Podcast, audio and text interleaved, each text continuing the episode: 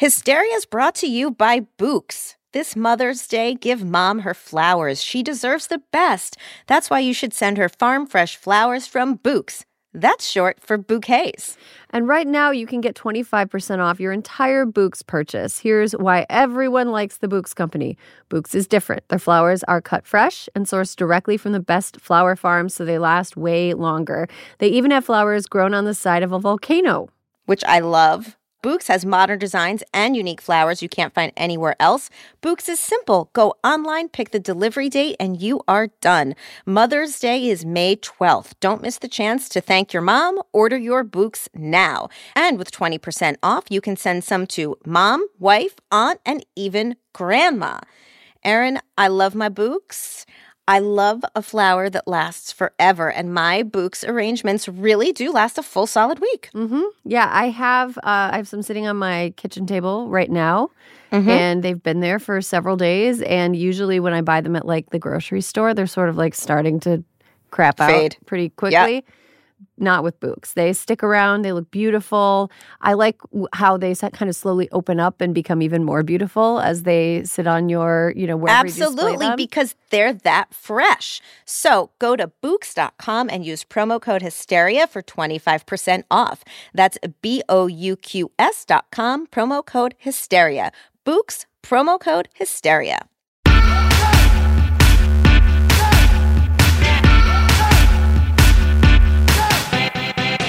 Hello and welcome to Hysteria. I'm Erin Ryan. This week, Alyssa Mastromonaco, Grace Parra, and Dana Schwartz join to tackle the following questions. How do we feel about Kamala Harris? Why is people who have completely lost touch with reality such an important Republican voting bloc? And why is Joan of Arc absolutely not a badass? All this and more right now. Hey, everybody, welcome to the show. We have a lot to talk about this week. So, without further ado, I'm going to look up my friend. She is the former White House Deputy Chief of Staff under President Obama and the mother of two cats that are really misbehaving today. It's Alyssa Mastromonaco. Hey, Alyssa. Erin. Okay, so I'm going to give you one guess for what we're going to lead off with today, and it rhymes with Kamala Harris. Is it? Kamala Harris? It's Kamala Harris. Yep, oh. perfect rhyme with Kamala Harris. Okay, so ever since Joe Biden announced that he was going to pick a woman mm. to be his running mate, all 166 million or so of us women were on tenterhooks waiting to see which woman would be the king of women. And on Tuesday, Joe Biden announced that he has selected California Senator Kamala Harris as, I guess, our is that how vice presidents work? She's now our king. She's our our king. She's our queen. Yeah, She's king queen? of women. King, king, queen, whatever. Both terms can be gender neutral now.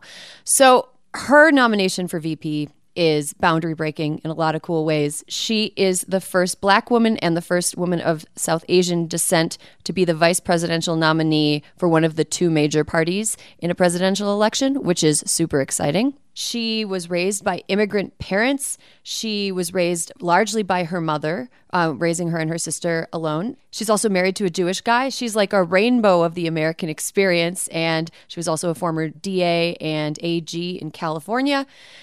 Alyssa, despite the fact that you know there was a lot of celebration yesterday, I think there's something very dangerous about pretending that our preferred political candidates are flawless, and I think there's something disingenuous about hiding uh, disappointment or or some trepidation about our preferred political candidates. So, Alyssa, give it to me straight. How did you feel when you learned on Tuesday that Joe Biden had selected Kamala Harris to be his running mate? So, Erin, I think that you and I both would agree that there were no bad candidates that we heard yes. in the last couple of days. If the reporting was correct, and it was largely down to Karen Bass, hysteria fave, love her, Susan Rice, longtime pal of mine, and Kamala Harris, we could not lose. Mm-hmm. Now, was Susan my dear pal, and was I because of my palness and because I believe she is ready to serve? Was I a little excited that it might be Susan? I was. I'm not going to lie. Did I, after talking to Karen Bass the last time, think that I could be Team Bass? I did. So I'm down. We need to win. Kamala's great. I mean, but I think that everyone is allowed to have their feelings and they should feel free to have their feelings as long as everyone understands that, like, it's fucking time to get up and get on. Mm-hmm. I agree. Well, you know, as you know, because you got a text from me to this effect, yesterday I was driving through a part of Kansas where apparently nobody needs to use a cell phone. Um, of all things. I know. I was. It was like five hours of just totally dead service, and uh, we stopped at a gas station in a place called Goodland, Kansas, right off I seventy. And uh, at that moment, Josh had like a bar of service, and he had a text. What do you think about Kamala? And it was like, oh. Okay, well, it was Kamala. My first feeling was that I was really hoping for a more progressive Yeah. candidate just because Kamala is a little bit more toward the center than my personal politics are. And she is, although she's somebody that I find really inspiring, and I think she did a great job um, in a lot of ways as AG of California. Um, and she's been a great senator. She's been a attack dog, basically, on the judiciary. I was hoping for somebody who was a little bit more bassy in their politics. Um, I really like Karen Bass. I was a big fan of Tammy Duckworth also. I think that she's got a incredible future ahead of her. Um, she was sort of a dark horse candidate, Tammy Duckworth, but I would have been just completely over the moon if it had been her. But that being said, And don't forget Tammy Baldwin. I almost forgot Tammy Baldwin. Tammy Baldwin, the Tammys, Love her Tammy's too. Baldwin, there were and so see, we couldn't have gone wrong. Yeah, there's such a deep bench of women who are willing and able to serve that it's a cool moment, I think. A, a deep bench of women who come from all different backgrounds, different ages, different experiences, but they're all committed to getting Donald Trump out of there and trying to steer the ship in the right direction again. So that's pretty cool. Um, so once that initial, like, oh, okay, okay, it's Kamala All right. let's pivot to talk about how it's settling because I think you and I had a similar experience. Alyssa, how has it settled with you? So, you know, at first I was like, okay, okay. And then as the night went on and as I went to bed and couldn't sleep, I was getting super pumped. I really was. It's fucking great. It's huge. It's almost like when you think of it, if you want to paint it in an entirely upside, in terms of the women that he could have, that Joe Biden could have picked as he announced in March, it was like an embarrassment of riches. Everybody, it wasn't like you had to choose between two people and it was like an Alpo spam, which is worse. We had mm-hmm. so many great women who I think because the moment had not really been like available before, I guess, for lack of a better word. There were just so many. And so I think that like I made my peace. I felt my gratitude for the women who it could have been. I felt super proud that it was Kamala. And also, the more that you find out about her, as it's just about her, like not her compared to all the other women in the primary, or just like who is this woman who's going to be the first, hopefully, woman to be vice president. I was stoked. I feel stoked. I feel stoked. Yeah, I was starting to get more and more excited as I was imagining her coming up against the type of person that would want to get in between the Democrats and taking back the White House. Like, I immediately looked up when the vice presidential debate is, and it is on October 7th. October 7th, University of Utah. I, University of Utah, I tweeted that people should write ass whooping in their calendars because Kamala Harris debating Mike Pence. I cannot imagine Delicious. any. Oh my God. The one thing that I would say is, you know, somebody pointed this out to me that Mike Pence is sort of a potato but stiffer when it comes to his his sort of charisma. He's a potato and a dress shirt with short sleeves. Um, but he's, you know, we we can't set the bar for him so low that if he gets through the debate without crying and running off stage, that he's considered to have won. Do you know what it made me think of? What? This is I'm I'm showing my age on this one, but when I was thinking about what the debate would be like, it was like that scene in Reality Bites when Winona Ryder says vivisection, staggering understatement or whatever it is. I just that's what I feel like it's going to be. Yes. And that's not raising the bar on her performance. Like people were when I said that yesterday on Twitter, people were like, "Oh, you're like raising expectations." Shut up. Just shut up. She's going to kill him. It's like factual. It's empirical. We're not raising expectations. She's risen the expectations by over and over again proving that she's like a relentless debater and a fierce questioner. Yeah. I think that having somebody who is absolutely not afraid and who will stand up to whoever steps to her is a really good quality for Joe Biden to have. In a running mate. And one of the things I think that you and I said during the primary, we talked about this a couple times, is that we felt that Kamala and Amy Klobuchar were the two people on the entire stage who came with a plan and executed it every debate. And I feel like that's a very good sign. Mm-hmm. I was also excited about, you know, I was reading a little bit about her and I, I had forgotten about this, but she got um, California homeowners a really good deal. Mm-hmm. Um, after the financial crash, um, she walked away from uh, negotiation and a lot of a lot of money, but not enough money, and she ended up working with Joe Biden's son Beau to get a lot more money for homeowners who were negatively impacted by the financial crash. So she's a good negotiator. She's a good debater. She's a good questioner. She's a great speaker. She's also very ambitious and funny. Which, and funny and actually cool in a way that most politicians are not cool. Now that's not to say you know how they there's like that that old saying that like if you're a seven in New York, you just have to you know you add two if you go to any other city yeah. out of ten. Yes. So I feel like in politics, if you're like a nine on the coolness scale, you have to subtract five in every other context. Like, but I think on a political scale, like Kamala is like a nine when it comes to being cool. Definitely, definitely.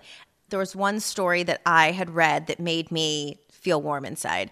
And it's when she called Cory Booker for his birthday, but switched to FaceTime, even though she had curlers in her hair, to show him how to make lentils properly. That's the thing I think makes her cool. She's like herself. Like what yeah. politicians usually, when they try to be cool, it's because it's like not in their DNA and it's just a fart in the forest.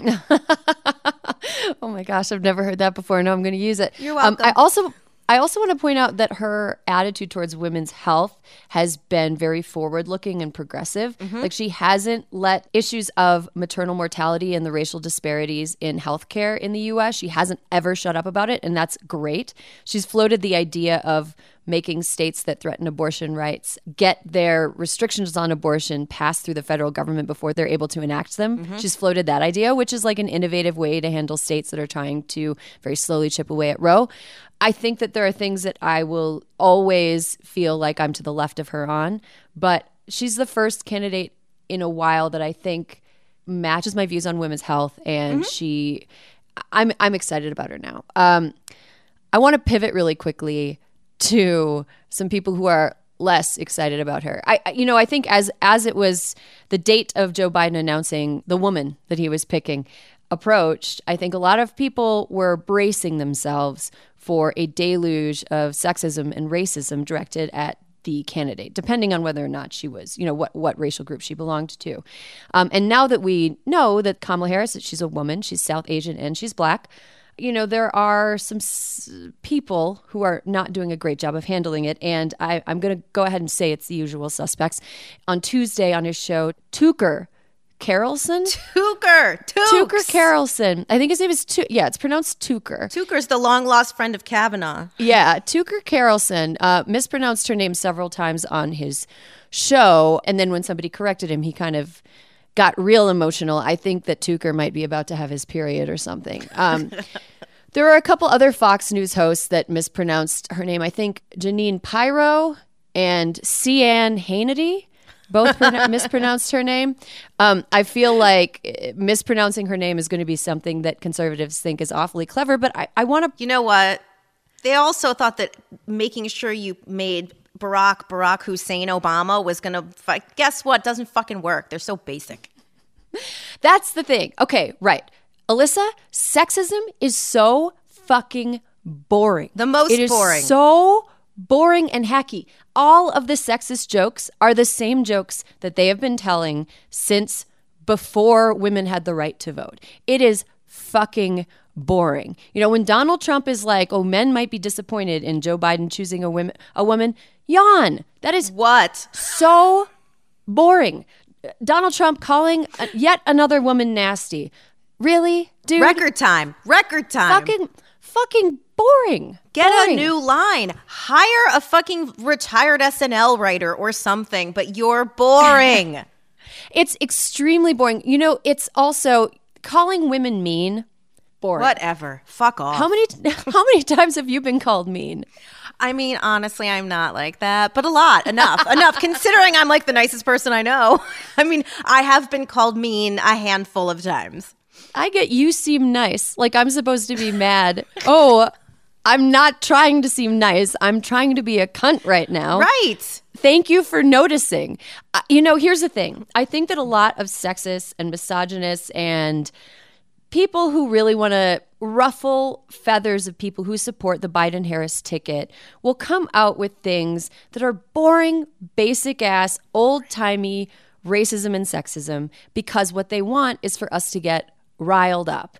They want to trigger the libs. And so I want to do a little bit of a like, let, let's strategize about what is the most Okay. effective way to respond to really, really boring sexism. I mean, the what do you mean question is a good one. What do you mean by that is a good question. Right. I also think like pointing out that somebody is being boring is a fair way to respond. I think we need a new emoji. A yawn emoji? Like, I think we need like a very illustrative yawn emoji that's like hand on head, perhaps. Like I can't handle how bored I am. I'm gonna faint because it's. Uh, I need something so that we don't waste our words. Why should we have to waste our words by calling out boredom, boring, stupidity, and basicness when we can just have an emoji do it for us? Maybe it's the thumbs up emoji. I don't know. that means so much. you repeated something you heard your bad dad say to you. In second like, grade, iterate. Yeah.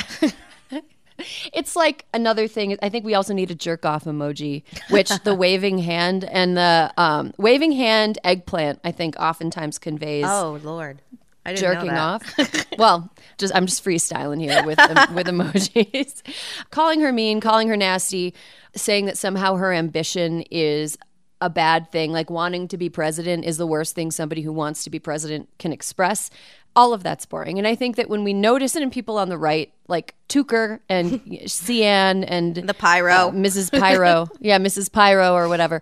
I think that we can pretty much safely just ignore what they're saying. But when it happens to somebody in our lives or when it happens among more mainstream media people who will care, I think the best response is to just be like, that was hacky. Why are you saying that? My favorite thing is that's uncool. It's just uncool. I even say it to my niece when she's being uncool and she's two. I'm like, JJ, it's uncool. Don't be uncool. That's what it is because you know that all they want to be so desperately is fucking cool. Yeah. That's why they're trying out all of these like stupid hackish things because they want someone to be like, do you see what Sean said today? It was cool. It's not. You're uncool. Sean Hannity can never be cool as long as he has that hair. Um, I have one final question before we take a quick break. Do you think that it was bittersweet for Trump to have to defend Brett Kavanaugh? Brett Kavanaugh, during his confirmation hearing, Kamala Harris was very hard on him, rightfully so. And then Brett Kavanaugh threw a fit because men are too emotional to lead. Um, but, you know, during his time in the Supreme Court, Brett Kavanaugh hasn't been the greatest justice, but he did uh, vote against Trump in his tax return cases. So I thought it was kind of funny yesterday to see Donald Trump saying that what happened to Brett Kavanaugh was the worst thing in the world. Brett Kavanaugh, the judge who is trying to expose him as being like a liar and a fraud. Right. Sorry about that. Sorry about that. It's going to be. Oh, and we haven't gotten to the best little nugget. What? About Kamala. We haven't gotten to the best nugget yet. Which one? You know who donated to her campaign? Oh, I think I know, but why don't you tell us? Donald Trump donated to her campaign when she was running for California Attorney General, and so did Ivanka. Feminist excommunicated forever. Ivanka Trump. And what did Kamala Harris do with their money? What'd she do? She donated it to a group that helps with uh, human rights violations in Central America. Okay. She donated all $6,000 to a nonprofit. Wow. Good for her. Okay, so we're feeling good about Kamala. Yeah, we feel good. We are continually braced for the deluge of dumb shit, but I think it's going to be boring. The sexism is going to be boring. You know one thing I want to say about Kamala before we leave her? Mm-hmm. A fun fact I did not know. She's five foot two, which is exactly how tall I am. What? Which goes to show she's five two. Five two. That you don't have to be tall to be powerful. That she seems tall. She does seem tall. No, that's the thing, is that maybe I seem tall to people. I don't know. I mean, I'm I'm five seven. I would be. Ugh, I could carry. showing off now. I could carry her like a backpack.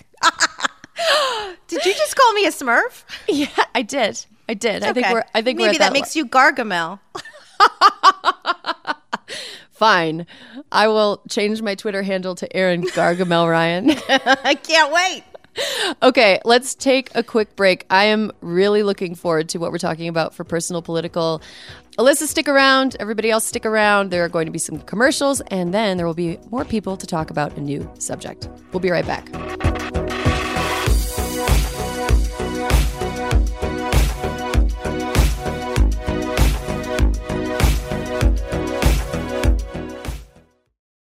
This episode is brought to you by IQ Bar. Power up your life with superior brain and body nutrition products from IQ Bar. Their plant protein bars are the perfect low carb breakfast. Their IQ Mix zero sugar hydration drinks replenish electrolytes, and their IQ Joe mushroom coffees will keep you focused all day long. Start each day right with IQ Bar's brain and body boosting bars, hydration mixes, and mushroom coffees. Their ultimate sampler pack includes all three. IQ Bar empowers doers with superior brain and body nutrition.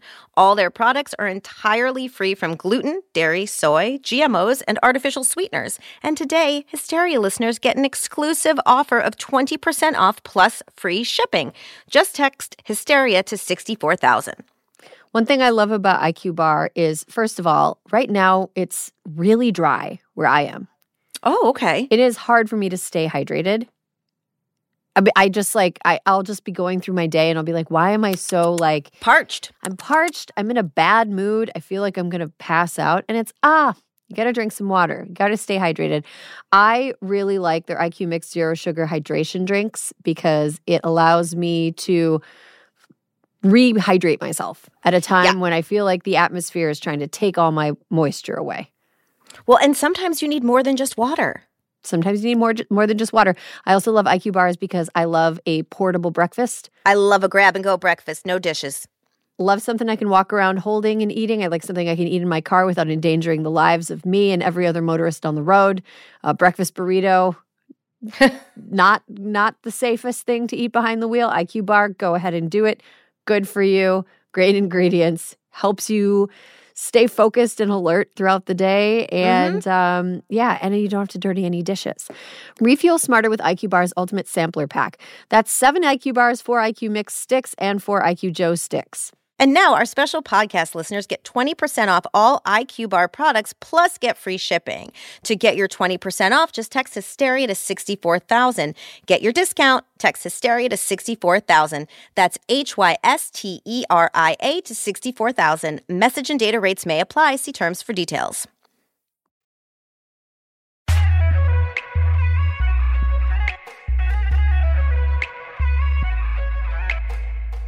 Okay, we're back. We've gotten to the part of the show where we talk about a bigger topic that's in the news that's affecting our lives personally. We call it personal political.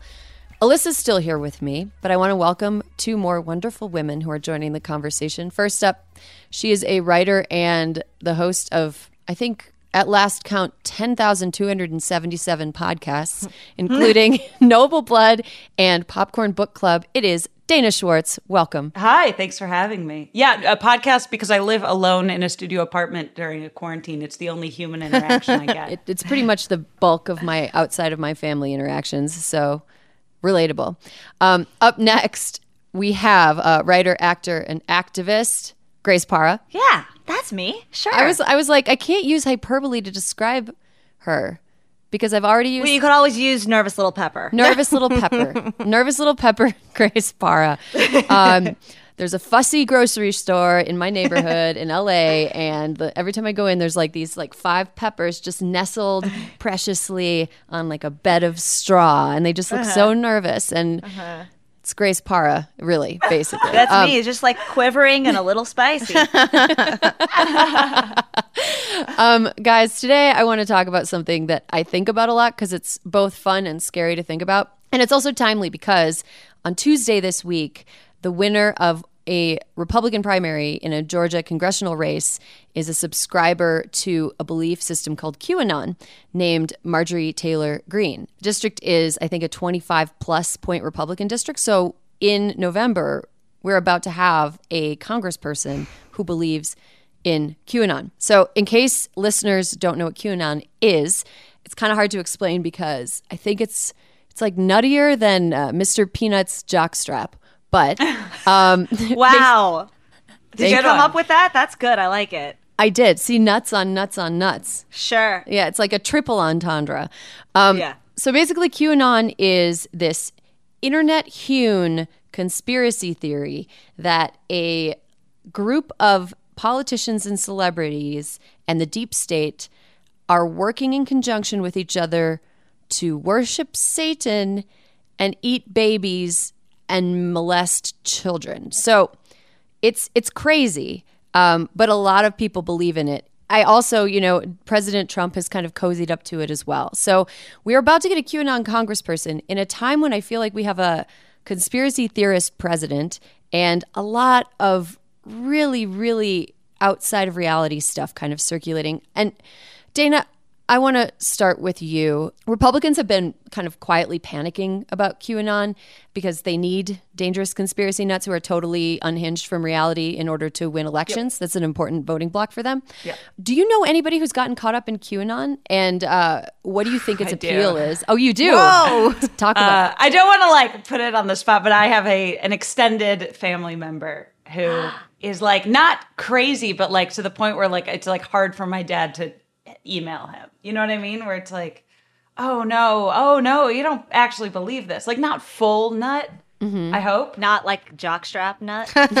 not jockstrap yet, but like to the point where like I think my dad is like, we can't talk about politics. But it's it's impossible to argue with these people because it's it's like the opposite of science, where like science, if you get new information, you you reevaluate your belief set. Where this is you have your belief set, and then no matter what piece of information comes in, you twist it to refeed whatever theory you already have. Where if there's data, oh, well, the, the scientists are part of it. If there's a newspaper, oh, well, obviously the newspapers are in on it and covering it this way. Like, there's literally nothing you could do or say to convince them otherwise. Well, I mean, Trump has shared, uh, as of a week ago, according to Vice, uh, Trump has shared 90 tweets from 49 different QAnon linked accounts. Yeah. And there are 17 QAnon candidates that are on the ballot. 17? At least 17 now. That's crazy. That's crazy talk. 17 publicly. Who knows how many Right. privately are. Exactly. Right, exactly. um, so I want to ask you, Grace. You know, apologies in advance if this question is is leading. How fucked up is it that a racist, like you know the QAnon Georgia candidate, a racist who subscribes to a belief system that is completely untethered from reality and has been characterized as a terrorist threat is considered by mainstream Republicans to be more desirable as a congressperson than somebody like, say, Katie Hill. Uh, how fucked up is that? Or even the neurosurgeon who ran against her, who is also super conservative, but not QAnon conservative. You know, not not QAnon fucked up. Um, it's the point at which QAnon goes from being kind of quirky, funny to me, which, to be completely honest, it sort of has been in the past because you know you see some people with the big Q signs at Trump rallies, and yes, he'll tweet some things, retweet, he'll make some mentions of it. Uh, I've sort of seen it as this underground kind of you know community that i really i don't know anybody involved in it or anybody who subscribes to it but the point at which we are electing people who are vocal adamant supporters of this movement is is very frightening. Um, i think however to me it comes from a place of all of us just wanting to be childhood sleuths I was thinking about why people would be interested in QAnon. And it's like, okay, well, if you think about it, we grew up reading books like Nancy Drew, like The Westing Game, one of my favorites, like Scooby Doo, even. We've seen these shows where kids are just like being cool and discovering things that the rest of the world doesn't know about. Or even like The Da Vinci Code. You remember how big that mm-hmm. was a few years ago? Or even even like non-mysteries, even something like Harry Potter, you're like, "Oh, there's a secret hidden world. We don't know about it, but there's something hidden." Yes, people love that. So it's been ingrained in us from a young age to seek that out in some ways. So I don't blame QAnon people for wanting there to be some conspiracy, but I don't think there is in this case at all. And the strange web in which they tie things together that just don't exist is like it's just it's like a bad Nancy Drew. It's like bad Hardy Boys. It's like You shut your mouth. There are no bad Nancy Drews. uh, Alyssa, back me up here. Um, I, I just think I think that's an interesting and very generous read. yeah, yeah. On what's going on, Alyssa. I mean, this isn't obviously this isn't the first political conspiracy theory. You've worked in politics for a while. So, I mean, how do the wackadoodle conspiracy theories that you had to deal with when you were working in politics, how do they compare to our current moment? Has it gotten worse or are we just imagining that it's worse because we're in it right now? birtherism was in fact a conspiracy theory for fucking sure. Mm-hmm. And that was like here's here's the thing about birtherism. It was so fucking nuts. It was so crazy on the face and so easy to disprove the fact that Donald Trump was saying Barack Obama was not a legitimate president because he was not born in America. Fucking moron. that like they had to go deeper underground. You know what I mean? Like the birtherism was a little too on the nose, a little too out in the open. And so now they've taken that deep racism, anti Semitism, all the bad isms underground with some like weird hand signals, right? There's a QAnon hand signal, isn't there? I think there is. Yeah. I don't know what it I don't know what it is. Mm-hmm. I don't want to know what it is. I, my brain I'm is sure it's like on par with the white supremacy hand mm-hmm. sign that everyone's like, no, it's just an okay symbol. No, it's not. Mm-hmm. And so now they've just tried to make it like a little bit more subversive, little bit of a harder club to get into so that they can all just talk to each other and not have like normal educated people disabuse them of their warped obtuse beliefs. Mm-hmm. from what I've seen on the internet, there's also like layers to it mm-hmm. where there's like Facebook memes about child trafficking and the numbers are completely false and fabricated and, and wrong. Uh, but good people feel good about sharing those. Right. And that's like a gateway. Yeah, I think that I think that's interesting. I was reading today that Facebook is like the main Yeah. place where this all Yeah. lives. And the algorithm basically reinforces it's like you like this do you want to watch this thing that's more extreme? How about this thing that's more extreme? And facebook does it too it's like you liked this how about this thing that's that like that but a little bit more? How about this that's like that but a little bit more? I, but at the same time you know we can't pretend that qanon came out of nowhere. Like alyssa you were saying birtherism was uh, big time fake conspiracy theory.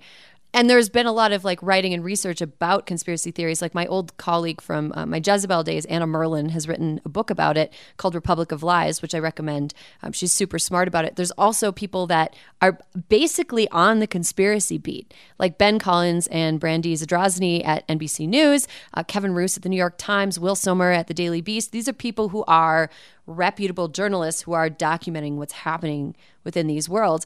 And one of the things that I think people kind of miss is there is a context to it because it is true that the government has covered things up in the past and lied about things. And um, it is true that we're living in a time now where we don't know the entire truth about what's happening. And it is true that the government has done horrible things to people like the Tuskegee experiment, for example. But it just feels like right now we're in a time that like our president is actually a conspiracy theorist and he doesn't do anything to like discourage people from believing the craziest things possible. But going back to conspiracy theories that aren't quite so terrorist, what is your favorite like conspiracy theory from history that that you kind of view as benign compared to what's going on with QAnon? I'm I'm sort of uh, I'm sort of into well this is not from history it's kind of modern. I think the 5G conspiracies are fascinating. I think anytime there's a conspiracy that ties in technology taking over humanity and technology sort of you know uh, running running amok or like you know the robots are coming for us kind of thing. Um, an example of that also this is really more in like internet meme creation category and maybe not so much a conspiracy but um in the same vein do you remember momo from like a year ago Yes. momo was that oh my god i, I Simpler times. simpler times and yet it was okay so so tell me if i'm describing this correctly um but this meme momo is is is this like very creepy uh female uh, face that has bulging eyes and like straw like kind of dry uh, black hair. And the message contained within this momo messaging is uh, was apparently intended to make kids either commit suicide or do some sort of self-harm and it was stuff that only kids could see that adults couldn't even though adults could also watch the videos and like i remember kim kardashian reposting things about Oh, this no. on her instagram yeah it got really it got really out of hand and then I, I I truly don't know the origin of it but it was all the rage for like 24 hours. What a conspiracy. What a moment. So I, I know a little bit about Momo because whenever anything like this happens, I'm like, what's really going on here? yeah. An artist made a sculpture of that face, Yeah. basically, and that face was used as Momo, and it was. It was basically it was it was more of an urban legend, but then mm-hmm. the, something happened in the UK and it got repeated and became a big news story that was really based on kind of a, a non-event. It was a little bit it was like a case of mass hysteria. Dana, what's your favorite conspiracy theory type belief? I love sort of like innocuous pop culture conspiracy theories. I like the one that like Avril Lavigne is dead and was replaced by uh, some random person, which is very funny to me. That's awesome. Have you heard the one that um, Coca Cola invented new Coke on purpose to be bad, but then so they could go back to old Coke with like cheaper ingredients and people wouldn't taste the difference? Oh, that's a good one one. that I believe because that's like a corporate. Cor- corporations are shady as as fuck. Yeah. And then I like like dumb ones, like people saying like Stevie Wonder isn't blind, which love is that funny to one. me. Yeah. I love that one. Alyssa, what's your what's your favorite conspiracy theory? You know I love Angela Merkel, Chancellor of Germany. Of course. Well, mm-hmm. I have known about this one for a while. I can't believe I get a chance to fucking talk about it. so, in Germany, there is a conspiracy theory that Angela Merkel, Chancellor of Germany, is actually the daughter of Hitler. How could this be, you ask? How could this be? Okay. Angela Merkel's birthday is July 17th. A leak of Stasi documents indicates her real birthday is April 20th, the same as Hitler. Born in 1954. How can this be, you say? Because apparently there's a theory that fucking Hitler froze sperm and the Angela is the resurrection of the Nazi. And there are also these like Angela Putin conspiracy theories that she's really a Russian double agent. I hope someday I have as many vivid conspiracy theories about me as Angela does. But yeah, she conspiracy theory, she is the daughter of Hitler. Wow. That's I mean, how do you even one. how do you even argue with that if somebody comes to you And the question is, how did I stumble upon that years ago? Have you guys Yeah. seen the documentary on Netflix called Behind the Curve? no. No. It's actually fascinating, just as like a window into like conspiracy theory mindset. It's about the subculture of people who truly, in their heart of hearts, believe that the Earth is flat. Oh, like yeah. really, and like the documentary is good because at first it sort of like focuses on the people who just sort of are doing it to like troll and like have fun, and then it really gets into the people who like truly believe this mm-hmm. this mm-hmm. elaborate conspiracy. And it's like it's a very empathetic documentary, which I like that it's not like making fun of them, but like they just want to feel like they're a part of something. Like they do sort of Grace, what you were saying, like they want this like importance of like they cracked it and they're the only ones who know. It's like their lives are so sad and boring and uninteresting that they need this like thing to feel like they're a part of. Mm-hmm. We all want to feel like Tom Hanks in the Da Vinci Code. We all want to be symbologists. We all want to feel like there's a code that we cracked. That's what we're going at. By the way, this is why I'll Be Gone in the Dark, the documentary on HBO, is so fascinating because it really. It, it, it's really ultimately about a group of people who just wanted to crack this this mystery of who this who the Golden State Killer was. I don't know if you guys have seen the mm-hmm. doc. It's fantastic in a lot of different ways, but one of it is really because it just showcases people who, when they have limited time on their hands, free time, what they do is they choose to try to find who this murderer is. And we all just want to be part of something. We all want to be part of secret clubs. I mean, think. you know that mm-hmm. that's the number one number one recruiting tool of the Ku Klux Klan. Is that they find people who club? don't. That makes they, It's sense. true. It's true that they find people who, especially say like veterans who have just left the armed forces, who come from this place of community, Mm-hmm. who then don't have community, and they entice them with this like, "We're going to be your family. We're going to take care of you." And it's like not really the racism that draws people in. It's the like looking for people who are kind of like you and going to make you not feel alone.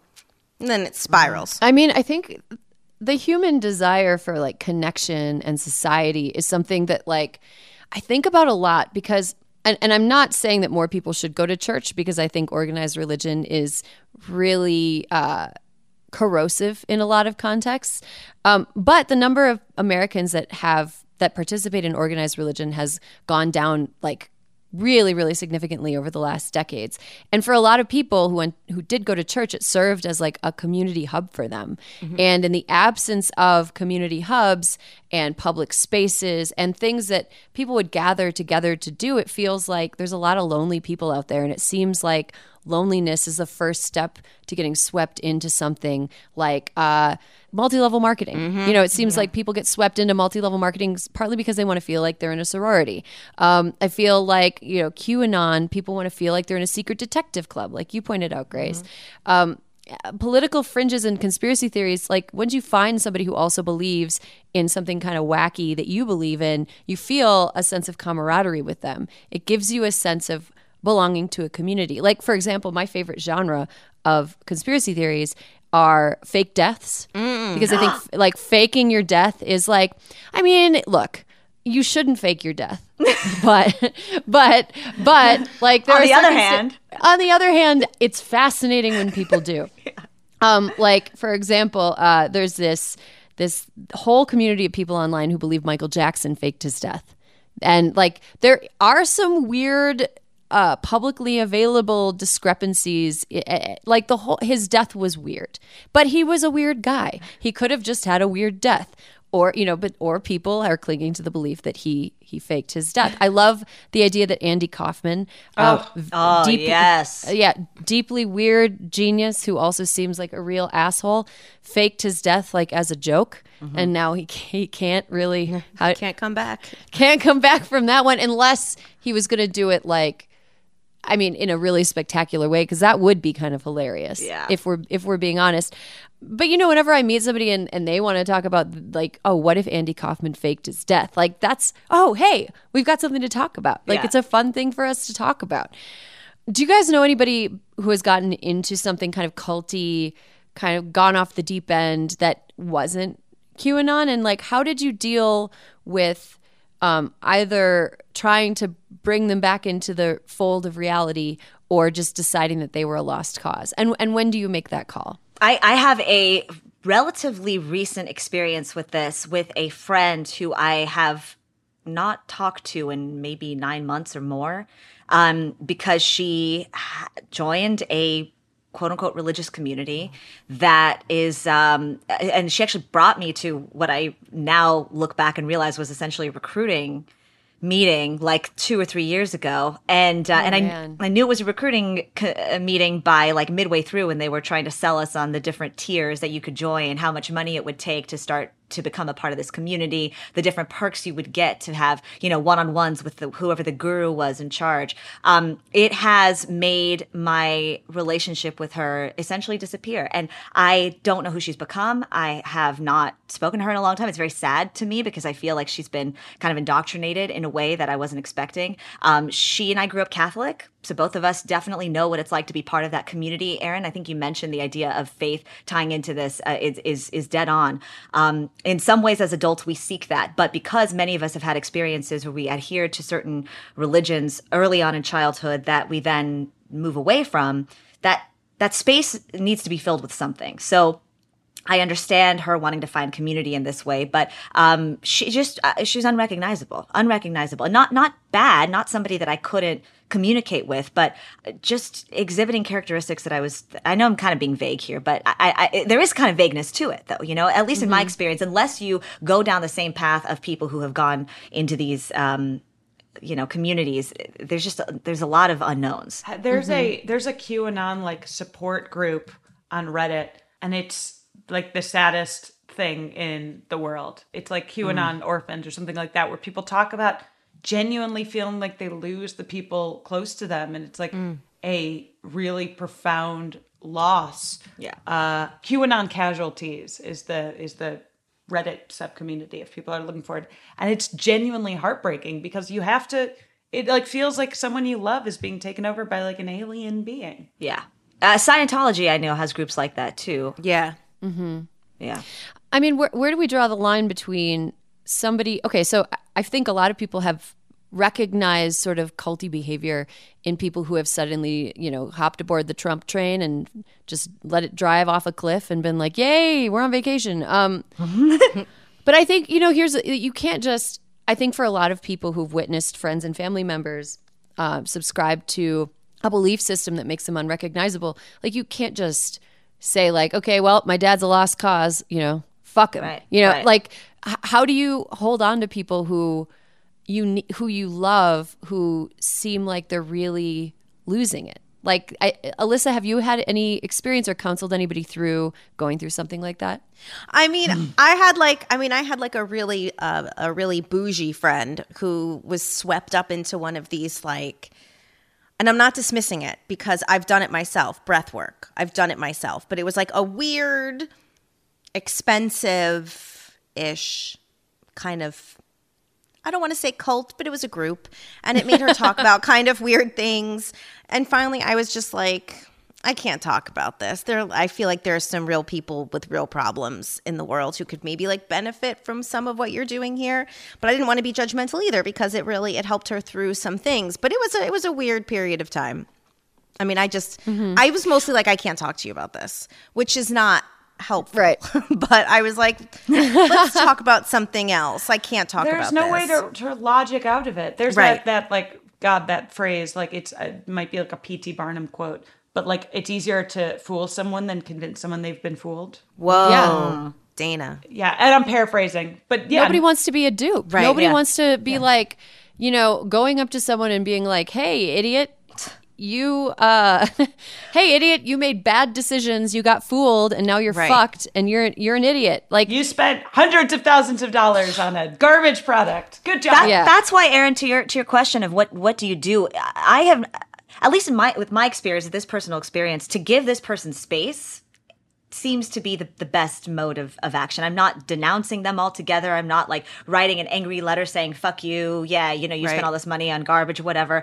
But I'm just allowing this person to take the space that I think she clearly needs to take. Now, I, I think you bring up a good distinction though when it comes to somebody closer, like a like a parent, let's say, like a sibling maybe you do the same thing in as much as you can um you know offer space and uh and and and maybe maybe like some sort of message of like listen i'm here if you want to talk at any point. If not that's also fine too. Um i don't know how much more proactive you can be. Right. I mean, and then there are the sort of belief systems that are actively. I mean, there there are belief systems that are weird, where it's like, okay, my friend's in a church that's super weird, and now there's a glassy eyed look to her. That's weird. But then there's like culty beliefs that are cor- like actually corrosive and socially bad. Um, anti-vax people. Oh. for oh example. my god. Uh, Sorry. People who think COVID is a hoax and that masks make you sick. One of the, the hardest things about grappling with these weird times that we're living in is that we've like people have just decided to customize their own reality as though that's like a possible thing to do. And sometimes their customizable reality is something that's actively harmful to other people. Um, do you think like shame works in bringing these people back around? Like, what works besides them actually experiencing the a bad outcome as a result of their own beliefs? You have to make a Facebook meme of the op- of the opposite thing to get them on board. Just look with like numbers where it's like the the people who are like so concerned about human trafficking that then think like Tom Hanks is ordering children God. in From Wayfair or whatever? Wayfair, yeah, On and, like Wayfair, Wayfair right. things. Like the I was listening to a podcast. They were talking about uh, the numbers that people use, like the most inflated numbers of like eight hundred thousand children are missing in America. Where it's like, if you believe that number, which is like crazy and like has children counted multiple times, like every time a child runs away from home, it's counted, and like every anonymous call is counted. 99.8% of those children return home. Like something like that, where it's like that number is not like strangers snatching children off the street. It's like 16 year olds who run away mm-hmm. and then come back. The, so- the facts aren't there, but people do, do not care because isn't it so much sexier to realize that you found Wayfair shipping children in cabinets? da vinci code Yeah. I I mean, I think the one thing that, that has been sort of effective, um, and this has not happened with any members of my immediate family because I, I'm lucky to have a, I- I'm lucky. My nothing bad has happened with any members of my immediate family, but people in my like family circle or people like in kind of extended spaces, I think the only thing that's been effective is uh, we're not talking about that, or like I'm not talking about that with you, mm-hmm. Mm-hmm. and drawing a boundary. Like, look, you can have your own thing, but that thing that you have stays with you, and it doesn't doesn't affect me because I will like I, I can't talk to you about this. You mm-hmm. know, I will say in the in the documentary, the Flat Earth documentary, the strategy that sort of seemed to work in that, and they talk to psychiatrists and like is not shame based, is like very accepting, and you come like you're on their side, and you're like, okay, well, explain this to me, and sort of like let them talk their way out of it from a place of support. But mm-hmm. that takes like so much patience and mental energy that like not everyone can do that. That's like genuinely like how to cult deprogram someone from like a professional. Mm-hmm. I also I I admire I don't know that I can think back to a time when I have been able to say with confidence and then walk away from a situation a phrase like I don't want to talk to you about this and then for things to be okay afterwards. And that might just be a confidence thing that I have but I wonder how to effectively communicate. Maybe this is like I need like confidence 101 lesson here. How do you effectively communicate a boundary um, and then still be able to communicate with them about other things? That's really more a question. This may not be the exact right answer, but I do have a friend who at one point said positive things about Trump, like since he's been president. And this is so, it was so shocking to me that I was ready to like lurch at her. And then I decided to lead with curiosity. Because here's the thing I am not excusing any of it, but there is a difference between someone who says, you know, I have a lot more money in my bank account since he's president versus someone who's like, someone who finally understands that white people are perfect. Like, those are two different approaches. So I led with curiosity and you know, it turned out she was like misinformed. She had been on some bad Facebook pages. And by not shaming her, by being like, well, wait, tell me more. Like, why do you why do you think that? Like, do you think that's actually true? That helped it worked a little bit. I mean, I, I she's not voting for Trump, so I guess I'm a fucking star. But yeah but I think you're right. If if you want any sort of approach whatsoever, it can't really be shame based because then they're like, Right. this is exactly what the QAnon people told me was going to happen. They told me that my friends were going to tell me I was stupid and this, this, and this, and then it's like check, check, check. They're right again. And so I feel like you know, it's I don't know, it's like the best thing you can do. Don't you think it's crazy that for every crazy conspiracy out there, there's like more than one person who believes it? Like the beauty of culture is that there's a pot for every kettle, but the terrible thing about our culture too is that there's a pot for every kettle. There's always going to be somebody who mm-hmm. agrees with the most out there theories. Mm-hmm. and internet culture. That's the Right. that's the challenge of internet where it's like in before the internet, if you believed a crazy thing and happened to get a pamphlet in the mail about it or whatever, like okay, there's 12 people who believe it. But now you can like find your little community and make Yeah. little n- nice looking font memes about, about whatever and like spread it and and have your community very effectively commute that's the egalitarianness of the internet becomes mm-hmm. troubling in that sense because like mm-hmm. numbers look the same whether mm-hmm. they're true or false on the internet Yeah. that i don't that sounds so dumb in a non-profound way but you know what i mean like Totally. true Yeah. it's it's people who aren't trained to like look for sources and don't care about that Yeah. things that are objectively false can be presented as if they're true on the internet. You bringing up pamphlets in the mail made me think, made me remember that Ron Paul exists. And it, I was just thinking, like, God, I wonder if, if Ron Paul is like, I was born 50 years too early. I could have been the king. I could have been king of the crazy now. Um, I I do think, you know, to end on a kind of high note, um, you know, let's say that we have at least one QAnon congressman who, who by the way, thinks that she's she's going to come blazing into Capitol Hill and get Nancy Pelosi out of there. Which please try it. I would love to see it. I would love to see you try. Um, that one of the best legislators in American history will be definitely be taken out by a stringy-haired Georgian. Sure. Um, anyway, uh, but one thing that's good is that A sometimes I think Momo haired Georgian. Momo. It is Mo- now that I know what Momo is. She's straight up got Momo hair. She's got Momo hair. But anyway, so uh, but the thing is, like, sometimes the best way to get rid of these kind of underground things is to just like expose them to sunlight. You know, like sunlight's a great disinfectant. And seeing this, per- Did you just make that up? no, there's a whole foundation around it called the Sunlight Foundation. Sunlight and bleach actually get rid of COVID. yeah, sunlight and bleach. Um, sunlight and bleach in all the holes in your body. Um, but but I think exposing something like this to sunlight will kind of mainstream the fact that it is ridiculous and it's none of the things that they're saying are actually true and that it's a flawed belief system. And QAnon will, you know, come apart at the seams, hopefully, and unravel until the next crazy thing to come along that people are able to glom onto. And then we'll have to do another show about that. um, but, you know, I, I think that it is a disturbing, culty belief set, but I don't think that it can really live forever.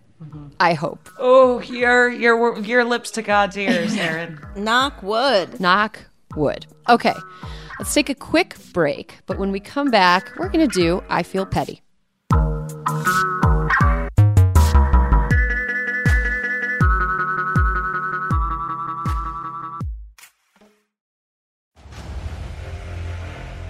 Kingdom of the Planet of the Apes has arrived in IMAX. This summer, one movie event will reign. It is our time. They stole my village. I know where they're taking your clan. Bend for your king. Never. Kingdom of the Planet of the Apes, now playing only in theaters. Rated PG 13. Some material may be inappropriate for children under 13.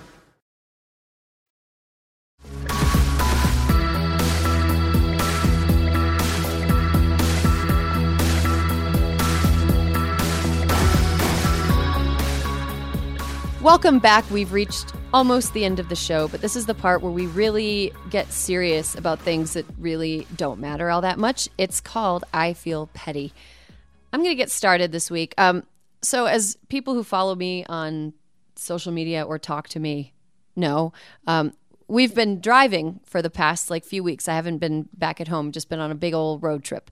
And um, so I've been to, I think we're going to have visited 17 states on this trip. It's a Wow. yeah, real big trip. It was like visiting both families and then and then returning home, uh, kind of in a like circuitous way. And in every state, look, I, I live in Los Angeles now. I'm used to the LA stare where you enter a business, everybody turns and looks. They look you up and down to see if you're someone important, and I'm not. So they go back to their business. in the Midwest and literally everywhere else, in New York, they don't even look at you. In LA, they look at you just like a perfunctory. Important? No, bye.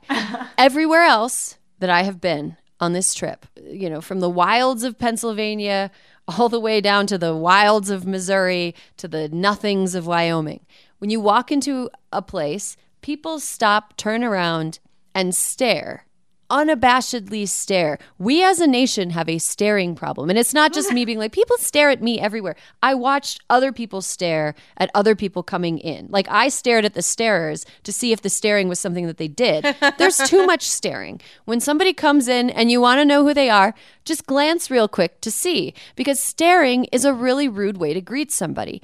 Say hi if you're going to say hi, or don't stare if you're not going to say hi. Staring is not an appropriate way to respond to somebody entering a business or a place that you're sitting waiting to pay for gas or whatever. Do you think that the stares have become elongated because of mask use? Like, in other words, we're only oh. seeing a third, maybe half of one's face now. Yeah, I think that's a fair question, but I think most of the places I've been to a diverse enough array of mm-hmm. places, like a gas station. You would not expect to see somebody at a gas station off the interstate that you know.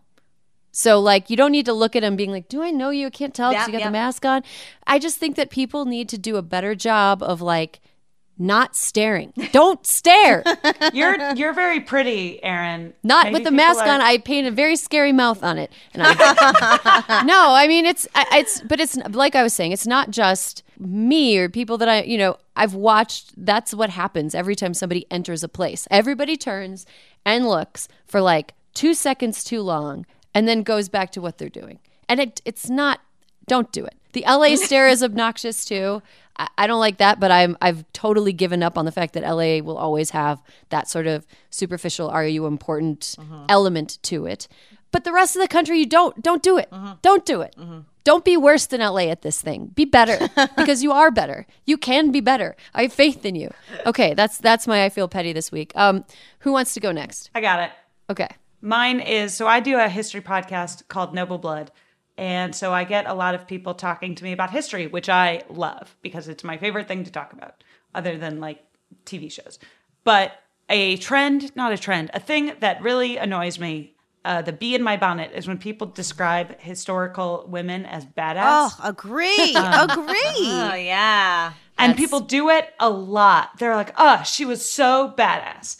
And I find it really infantilizing and, and anachronistic, obviously, but like that's even besides the point. Like, I find it really infantilizing and oversimplifying. And people are like, oh, but she was badass. She, like, you know, wore pants and fought a war. And I'm like, okay, well, one, those are, when people say badass, I feel like they tend to mean like exhibited stereotypically masculine traits. And then uh-huh. that's why they're worthy of us talking about them. Mm-hmm. And I just want to shake people and be like, okay, even women in history who had stereotypically feminine strength are worthy of us talking about them.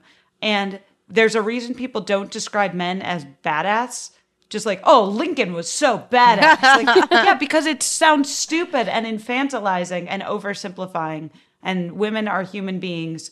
And I understand the impulse to get people excited about talking about women in history, but I hate that as a society, apparently the only way we get excited about women in history is pretending that they like wore leather jackets and kicked people. Yeah. So mm-hmm. just like if you if you feel the need to describe a woman in history as badass, just like take a moment and think and be like, okay, well, what am I trying to communicate here? Because saying badass doesn't mean it. It's like nice. It's, meaningless like saying word. nice. She was. N- Yeah. or interesting. Interesting. Yeah. What's that meant fucking mean? No, nothing. Nothing. I mean, next time you talk about a uh, male historical figure who was maybe in good shape, just be like, and he had a perky little ass. Yeah. Perky little ass. Perky little ass. but he didn't ass. smile nearly enough. Uh, Grace, you want to go next? Okay. My I feel petty is a little bit petty and a little bit pragmatic too. I can't do any more streaming services. I'm tapped out. Every day. it. there's a new one. Every day. Yep. Sorry, Peacock. Great programming. Awesome. I, I can't do it anymore. Uh, I uh, heard about Shudder the other day. I'm, I love horror films. Huge fan of horror films. Apparently, there's this thing called Shudder that's just horror films, like you know, thousands of a catalog of thousands. I, I can't do it anymore. I can't do it anymore. I also can't do any more streamers that don't. This is where it gets petty. That don't provide an additional service beyond just content. So, like Amazon you know, it's great that I can order uh, Uh, toilet paper and then also watch some cool shows. But unless a streamer is also a florist or, you know, I can. A, an insurance company, or you know, I can watch Peacock and also buy shoes. I don't. It's I'm tapped out. I can't do it anymore. I don't know what we're gonna do now. This is where a big conglomerate can come in, scoop them all together, and just make cable 2.0. I'm ready for that. Hmm. Yeah, I mean, I feel like this is an example of like technology coming along and being like, "Hey, we've got a good idea," and then everybody tried to do the same idea over and over again, and now there's like Yes. 50 good ideas, and it's too much stuff, and it just makes it's worse than it was before. Yes. Remember, we were It's all like, worse. "We're gonna cut the cord. We're just gonna pick and choose what we want," and now it's like. HBO Max, okay, fine. Because of I May Destroy You, fine. I'll get HBO Yep. Max. And the South Park catalog, fine. I know Dana disagrees with me on that one. No, I, I honestly I don't I like South Park fine as a show and I love the movie. It's the fans I don't like. It's always the Fair take. It's always it's like the, the, show is is good and fine and like any piece of art is is its own thing and it's always just like people who make it their personality. I think you should tweet something bad about Rick and Morty and see what happens. Oh, and I ready. love and I love Rick and Morty and now I feel like I have to be embarrassed to say it where I'm like I like Rick and Morty. Like but I'm not like a, a screeching man boy. I've downloaded three specific different streaming services because things migrate now. Yep. Which is another annoying aspect of it because it's like, okay, I did this one because this it has this show and then it'll be that show will be my gateway drug into whatever else, into uh-huh. whatever else they're doing and then they'll move it to somewhere else and it's like, okay, now Disney owns this. Mm-hmm. Now I have to do Disney. Mm-hmm. Now I have to do it's I agree with you, Grace. It's it's a lot. It's too much. Too much. I'm over it. It's too much. Alyssa, do you want to bring us home? Yeah, mine's short and sweet. Donald Trump needs to learn how to put his makeup on. I cannot stand. He wears so much. He is so specific about his hair. And there's always, like, no matter where you look, this like stripe of white. Like the hair and the makeup, uh-huh. never the twain shall meet. And it's like, honestly, just fucking blend. you know he doesn't do it himself. Who is he paying? Who are the American people paying that can't fucking blend his makeup? Just fix it. It's too much. A beauty blender. Those things have been trendy for years. Even I have one, okay? And I think we all know what that means. I mean, maybe. I mean, it's it's not even like white. It's like the color of the inside of my arm, which is like it's like baby pig color. Translucent. It's dead flesh. Yeah. It's not even baby pig. Yeah, it's like formaldehyde preserved dissection baby pig, Fetal pig. fetal oh, pig. oh, we're mm-hmm. bringing it home. Oh, We're bringing it. We're bringing it home. Alyssa, you're 100% right. Is it possible that his makeup artists hate him? That would be a delight. That's for but sure. But there has to be another reason. Like maybe they don't want to get too close to like his weave or whatever is going on with the hair attached to his head. I don't know. But just just fix it. Just fix it. Just fix it. I will say that, you know, after, you know, living my entire life watching women in politics be covered based on their hair and makeup in a way that's like s- sexist and rude. This is my point. It feels so nice to finally be able to talk shit about a man's hair and makeup. Love it. because no woman would leave the house with that fucking situation going on ever. That's true. That's true. So just fix it. Certainly not our vice president to be. No. no, never. No. Exactly. Kamala's makeup is always perfectly blended. It is. Flawless. Absolutely. Never Um, seen a harsh line. Never. Look, if you can't manage your own makeup, how can we expect you to manage America, Donald Trump? It's a great litmus test, honestly. He can't unite his face and his hairline. he can't unite America. Perfect. Oh my God. On that note, that's our show for today. Dana, Grace, and Alyssa, thank you for stopping by. Thanks to you all for listening, and there will be more hysteria for you next week. I am from another planet. This nation, fuck Janet. Hysteria is a production of Crooked Media. Caroline Reston is our producer. Our editor is Sarah Barrett, and Kyle Seglin is our sound engineer. Thank you to Brian Semmel and Juliet Beckstrand for production support every week.